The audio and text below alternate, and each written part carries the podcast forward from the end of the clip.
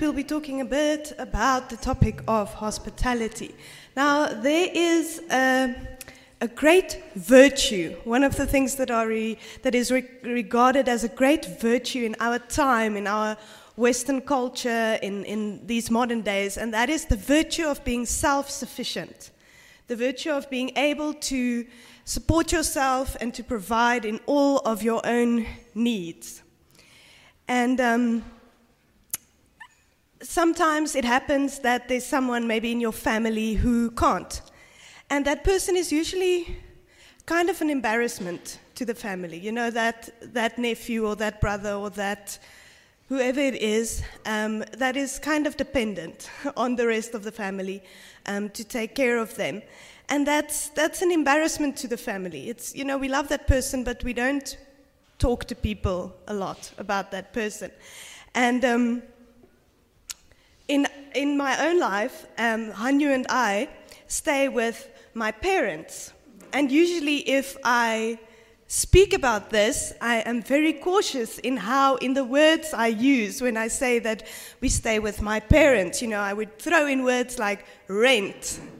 You know, we rent from my parents. You know, we're just like normal other people. It just happens to be my parents' place that we are staying in. Or, you know, I, I kind of explain or try to explain the, the situation, and, you know, it's a there's enough space for everyone, so you know we're staying there. But it's, it's not something that's like um, just a neutral subject, um, and it's something that we often kind of like to, to hide in some or other way.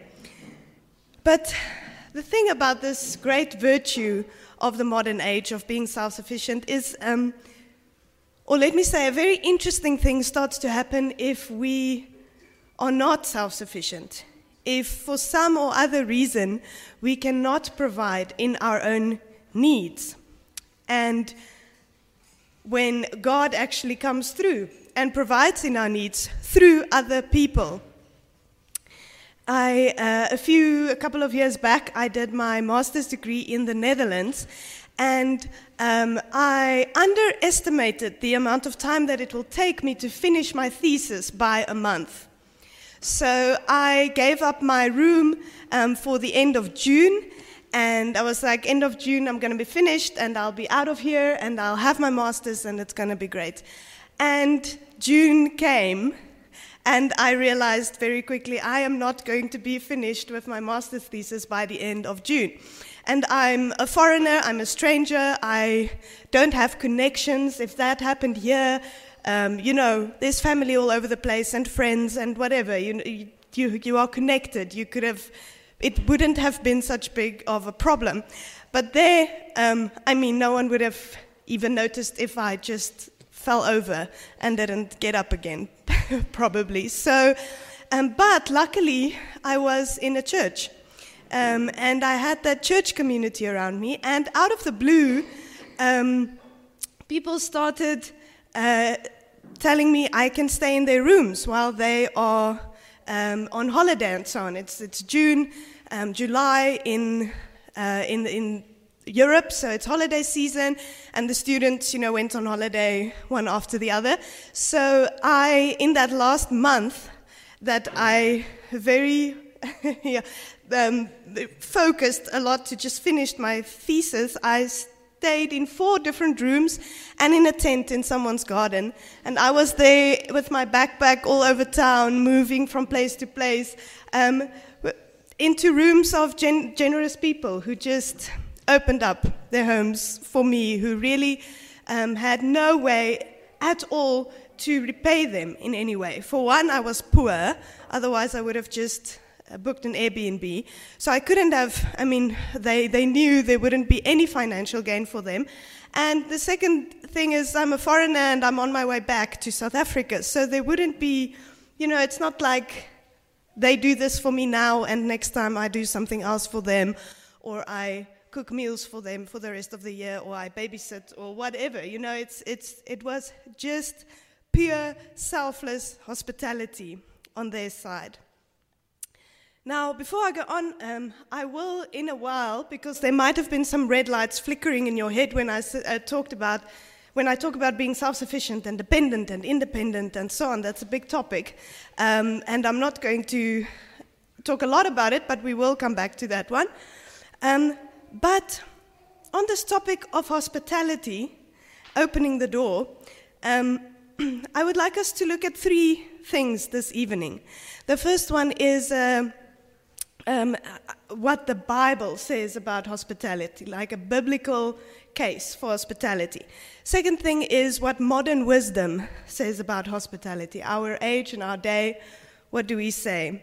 And then the third thing is what does theology say? More like a systematic thing. What does theology say about hospitality?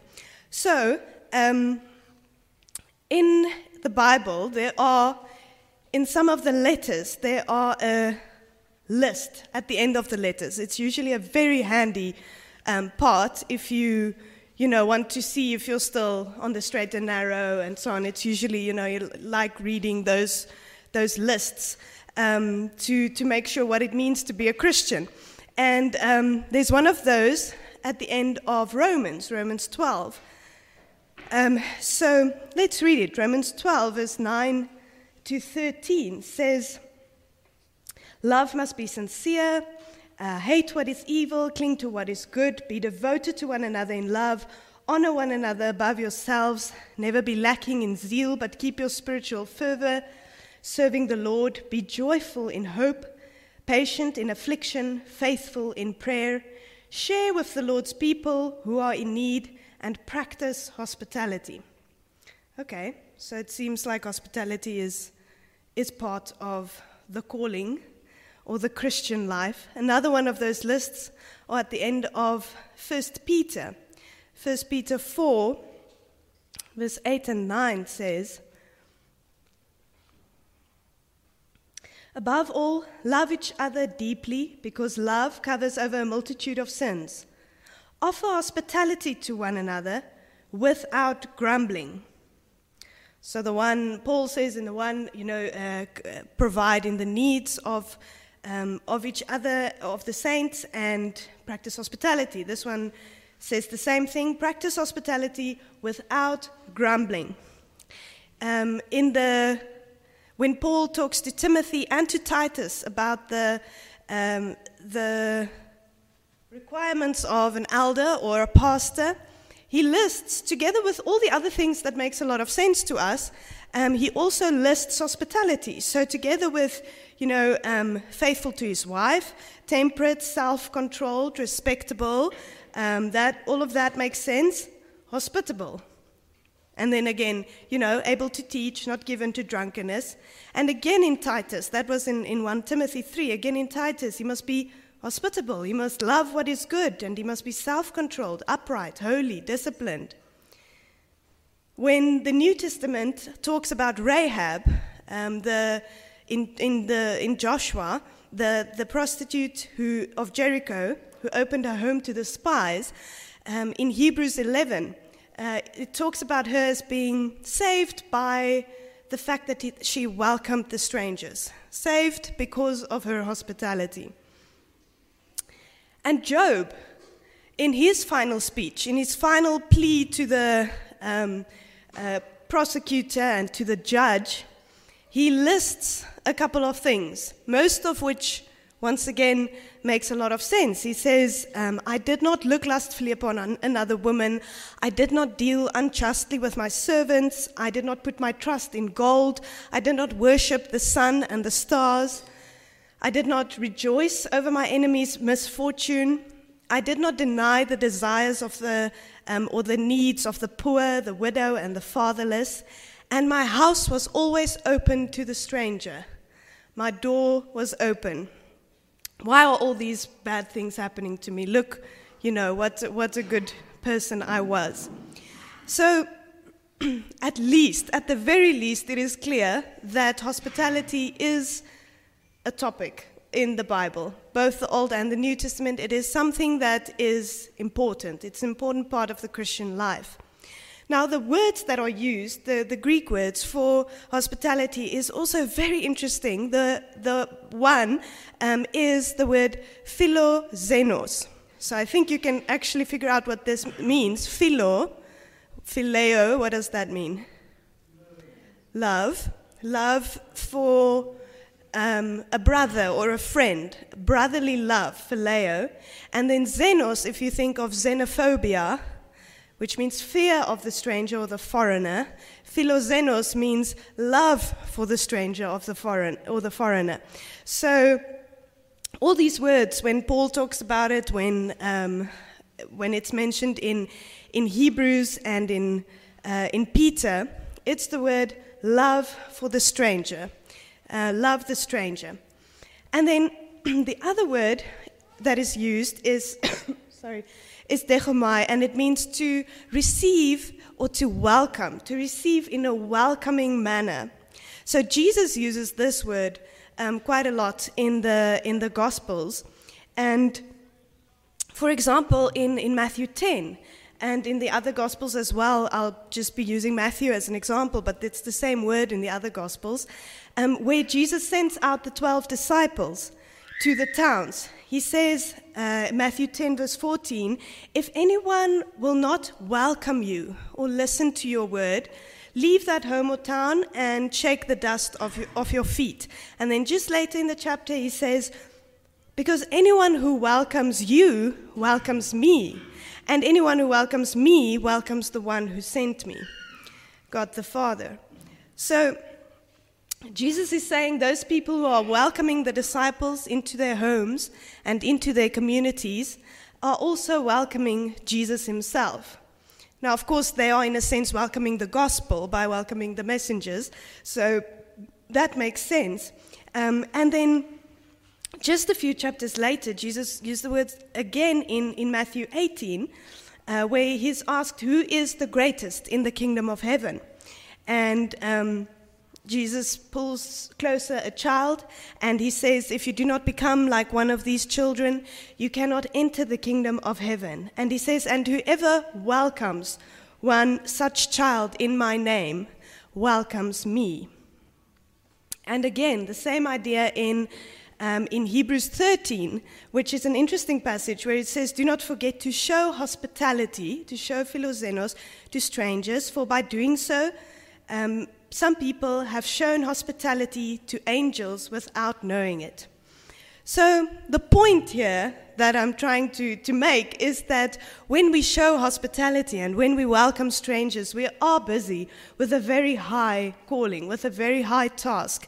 And it's not just about this person and making this person feel comfortable uh, for whatever reason.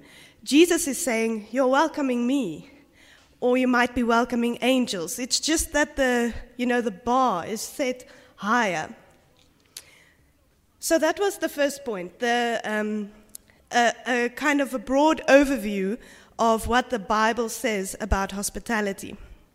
Now, the second thing that I would um, like to talk to is what modern wisdom says about hospitality. So, I mentioned at the beginning the great virtue, uh, one of the great virtues of our time, of being self sufficient, to provide in your own needs. And one part of that, or how it flows out, is being in control of your life um, you know, having, having needs and knowing that you have everything you need to provide in those needs. You are in control. Obviously, you know that you cannot go through life without needs, but you, as they arise, you will be able to, to meet them, and that puts you in control of your life. Who of you know this book? And who's read it? Some people know about it, some people's read it, some people read the first chapter. Good job, Marcus.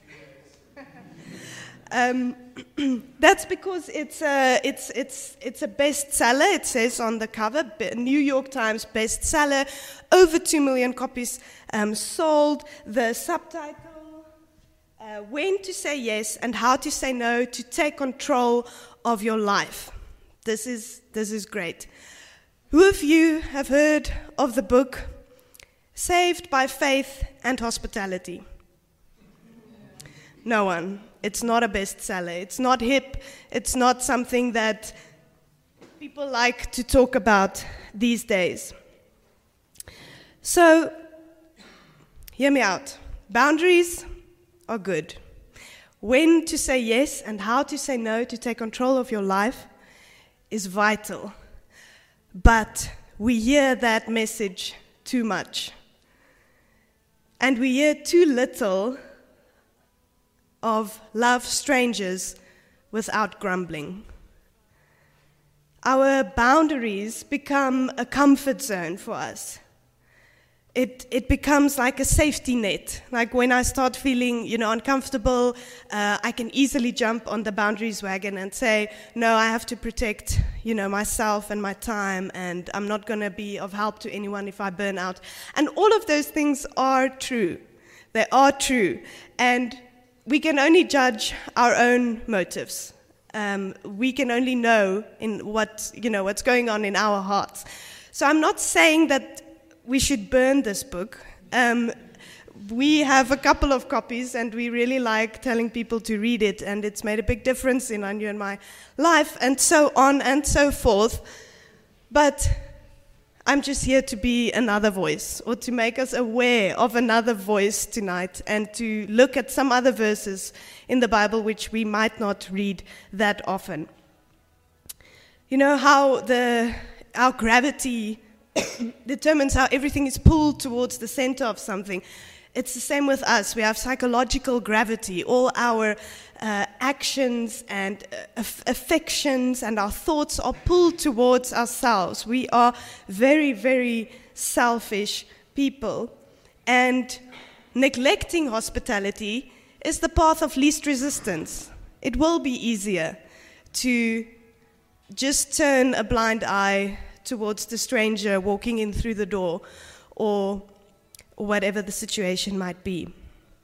Another thing that we um, like to tell ourselves is that I cannot be hospitable if I am still dependent or if I don't have everything that I think I need. Wrong.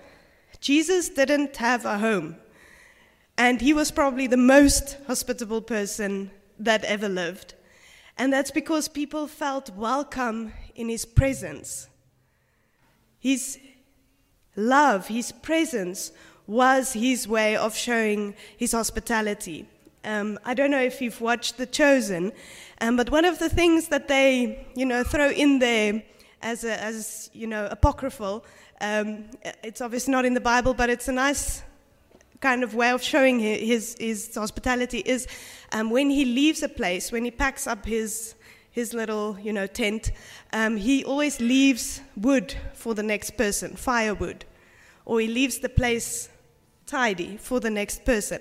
And it's that thing, it's not about having everything and then starting to being hospitable. It's about sharing whatever it is that you do have of which the, the least and maybe the, the most valuable is your presence, your time, your attention, a conversation with someone. So, loving a stranger will mean that you have to force yourself to be interested in a person that you would not naturally have been interested in. And you have to engage in a conversation that would not, maybe not have you know, you wouldn't have wanted to have that conversation now, but that's part of hospitality.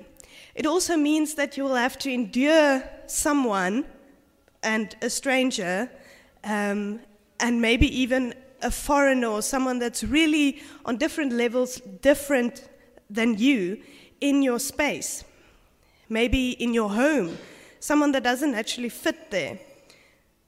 We can very easily be generous and hospitable towards our family and our friends and people that are like us, and then pat ourselves on the back and say, you know, I had a great hospitable week um, because these people were in my home. And we might still be missing the point then. Of course, don't stop doing that. Um, that's part of, that's another part of the Christian life, but um, what we're trying to get to here is, is something else. so we are talking here about foreigners and strangers, about people who doesn't fit in naturally, whether they are from other ethnic groups or from a different financial group, and that can go lower and higher. So it's just as difficult to be hospitable towards someone that's in a higher financial group than you. Maybe you, you know, you feel self-aware, or you feel they should be hospitable towards me, or you just feel you can't, you know, you can never meet their standard. Um, and then obviously lower as well to, to be hospitable towards people that are just in general in different situations than we are. And the other thing about strangers is that they might do things that irritate you. They probably will, because they have different habits and a different way, and, and that's probably going to irritate you at some point. And boundaries will teach you how to have that conversation then with them. So, once again, don't burn it, but once you are hospitable, maybe read it to help you be even more, you know, to draw the lines of knowing um, how to have those conversations with people. Um, a, a, very helpful thought, um, which is from another bestseller, Seven Habits of Highly Effective People, is, uh, which I haven't read, um, but Hanyu told me, that he speaks about um, going from a point of dependence to independence to reach a point of interdependence. And I think that's a healthy way to think of it. Um, obviously, we don't want a bunch of people who cannot meet their own needs.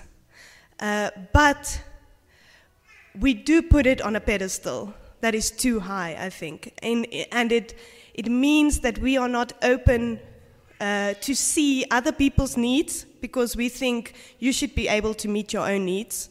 I'm not supposed to, to help you in this situation.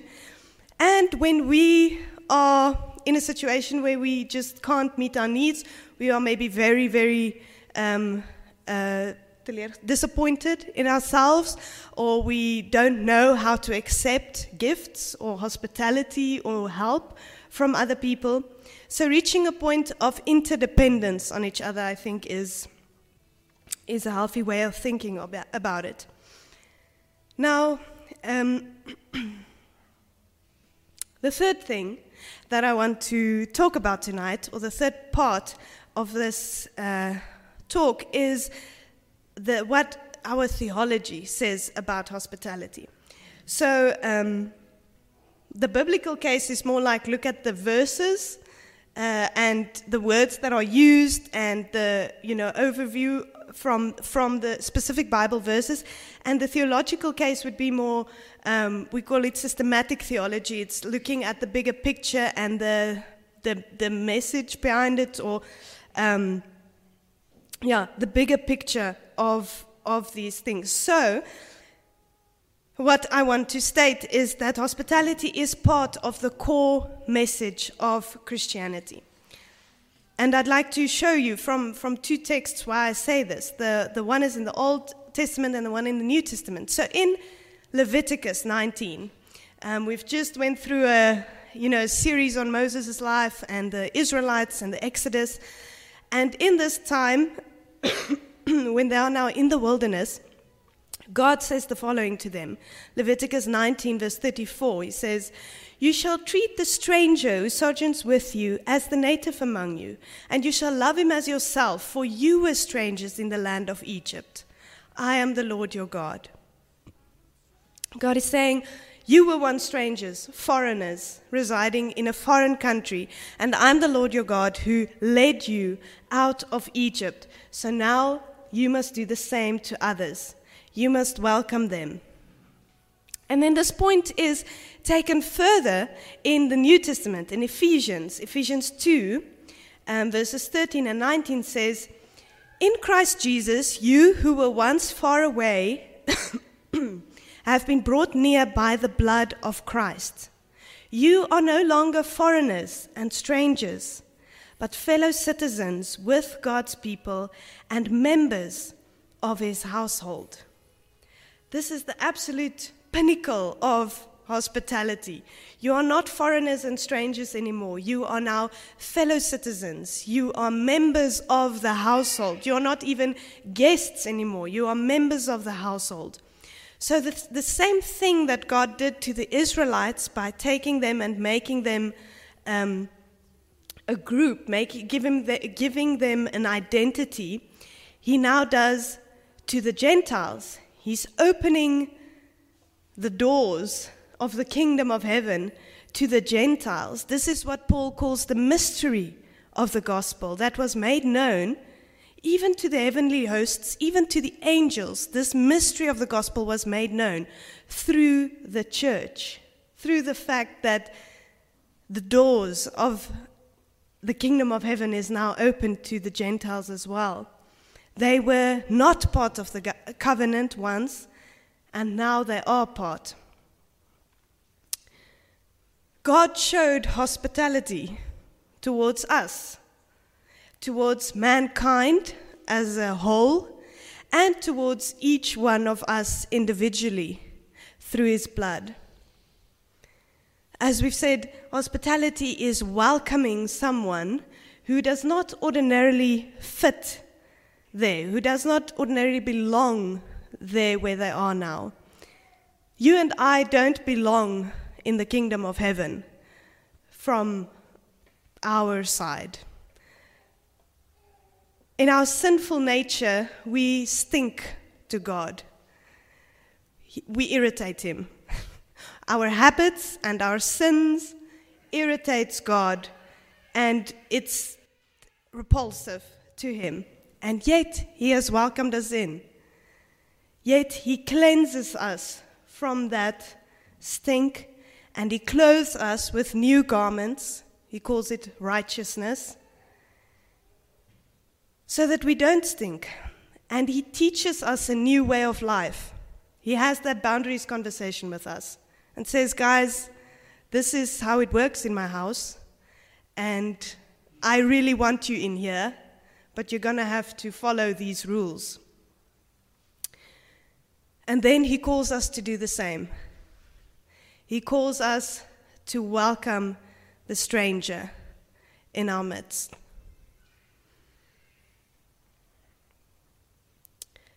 So I would like to now first pray for us, but then I would actually, after the prayer, um, like us to have a bit of reflection on this and a bit of conversation um, on, on this. So let me pray, and then I'll take it further.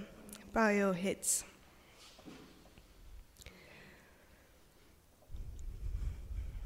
Lord Jesus, thank you for your blood.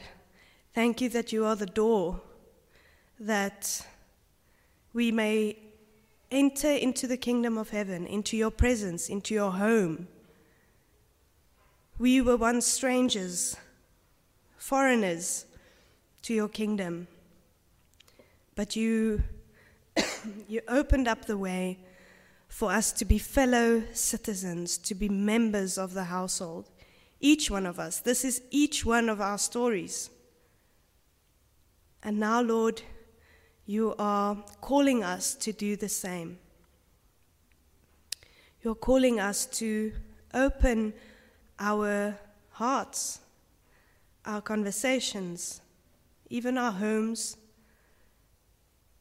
and to open this community, this church, to strangers and foreigners, and to make them feel at home here. Lord, show us what that means. Teach us. We are so selfish. It's so easy for us to take care of ourselves and to focus on ourselves and be so self aware that we don't see those who might feel very, very strange and uncomfortable in our presence. Help us to, or open our eyes, Lord, to spread this very important part of the gospel to those around us. Thank you, Lord Jesus.